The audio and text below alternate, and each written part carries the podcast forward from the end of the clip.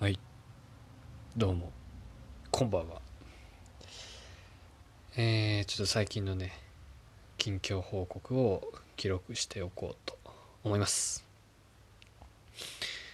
えー、最近はですね、まあ、今週やったことはですね今3つ目標を作っててまあ一つは子どもの生徒の成績を目標値ぐらいで各自安定させること、まあ、ずっと伸ばし続けるというのは現実的ではないので、まあ、親も子供もこれぐらい取りたいって思ってる点数を安定的に取るっていうこと。その仕組み作りをまずするということが一つ。もう一つが生徒の人数をですね塾の生徒人数を大体36人でキープすることですね。今ちょっとその受験が終わったりとかで生徒さんが卒業して8人かな？減ったんですね。だから36人前いたんだけどそこから28人に減ったと。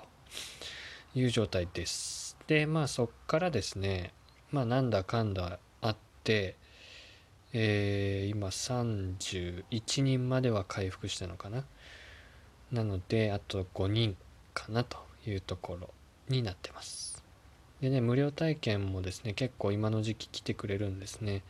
まあ、年度の代わりだからかなと思うんですけど一応そのために口コミをですねスムーズに起こすための、え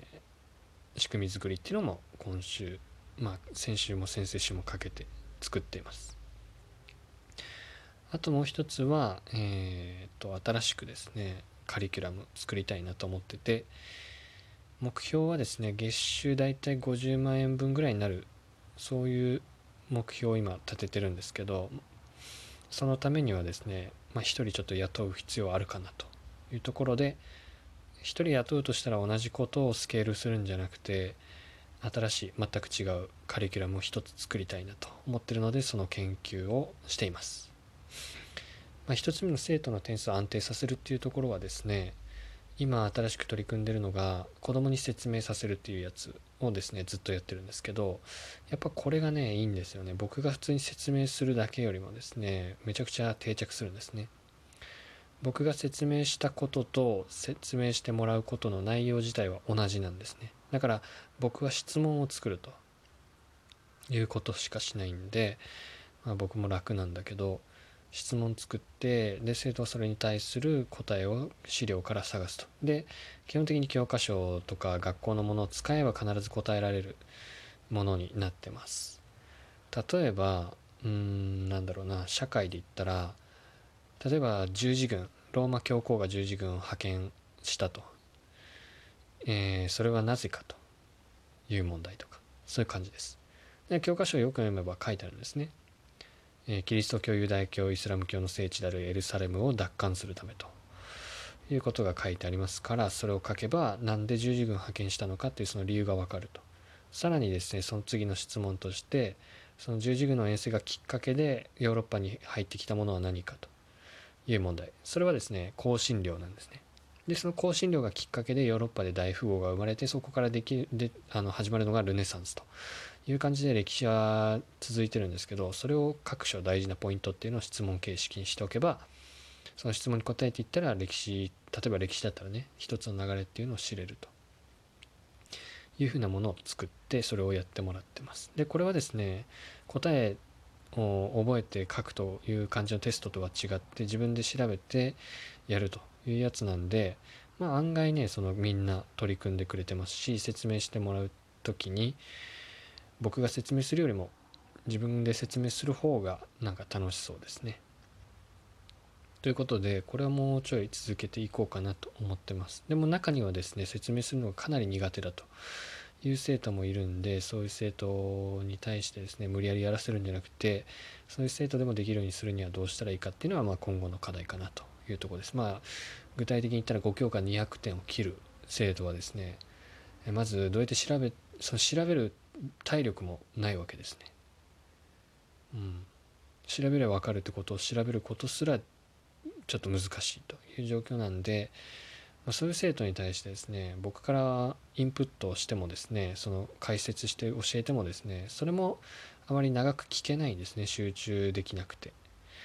いうことなんでそういう子にはどうしたらいいのかなっていうのはちょっと今、まあ、悩んでるっていうか一つ課題かなということを思ってますそれ以外はですね大体250点以上の子はですね説明できるし説明した方がですね記憶するんですねなので、えー、この説明してもらうってやつは続けていこうかなと思いますその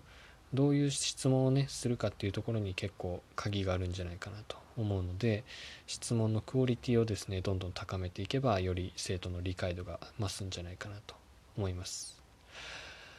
っていうのが一つ。それでまあ点数安定化っていうのを狙っていこうかなと。まあ3月いっぱいでちょっといろいろ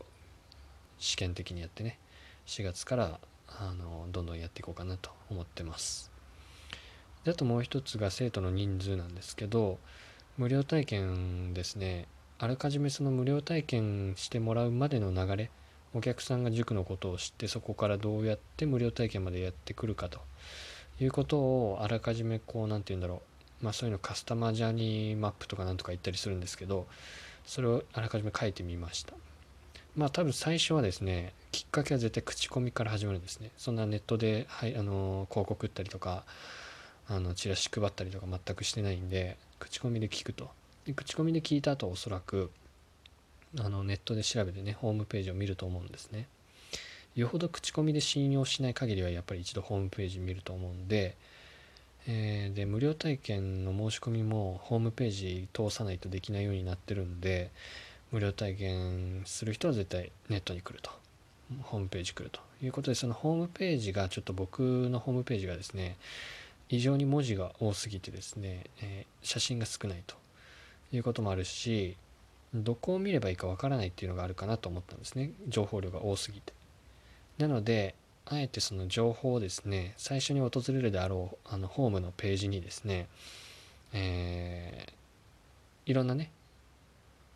あの行きたい知りたい情報のとこに飛べるように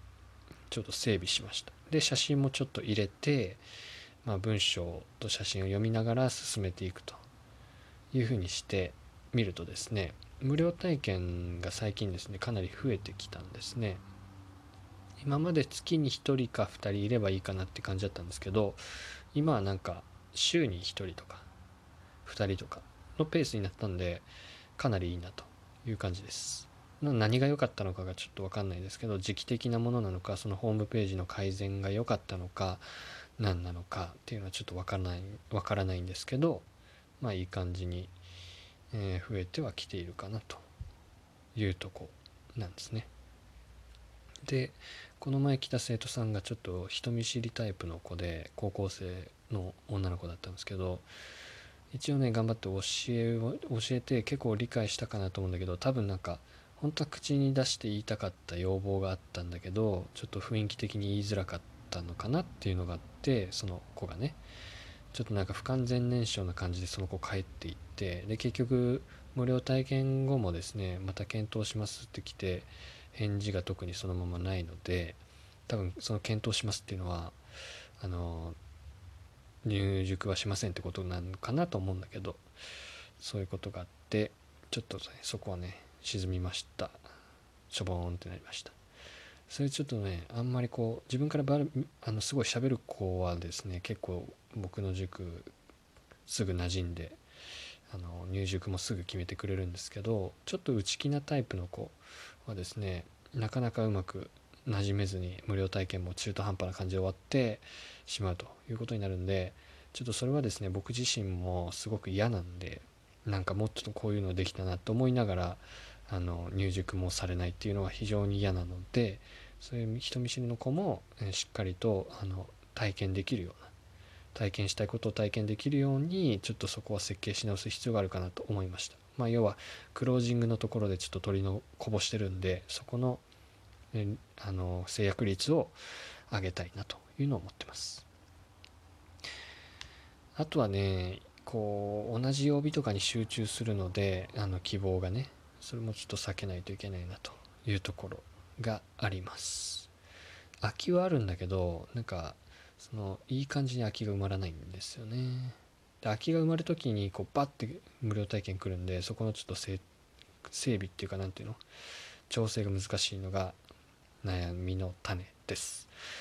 であともう一個がその50万円を目指してカリキュラム一つ作るっていうのは今考えてるのがジグソー法っていうねジグ知識構築型ジグソー法授業っていうのがあってそれを取り入れてみたいなと思ってます。まあ、それはねジグソー法ってどういうのかっていうと、まあ、ある題材を決めてですね例えばなんかあのなんだっけ高村光太郎の「レモンアイカ」っていう詩があったとして、えー、それについてなぜあの写真の千恵子の写真の前にレモンを置いたのかということについてみんなで考察すると。でその時にただ単に考察するんじゃなくてまず個人でねそれぞれ考察してこうなんじゃないかっていうのを考えてその後グループでやりますでグループは各その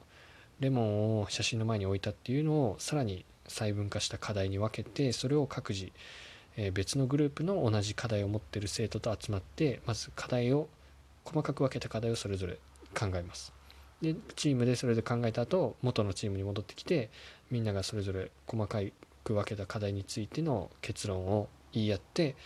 もともとの大きな課題に対する答えっていうのを考察していくと。いう感じの授業です。もうちょっと説明するのめっちゃ難しくてなんかあんまり多分イメージできないと思うけどそういうのをちょっとやりたいなと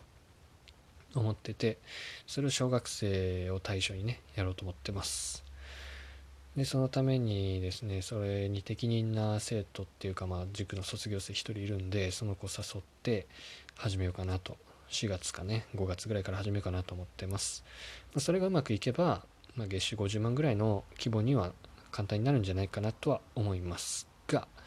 まあ、まだちょっと今その情報集めの段階って感じです、まあ、今週はそんな感じですね。以上です。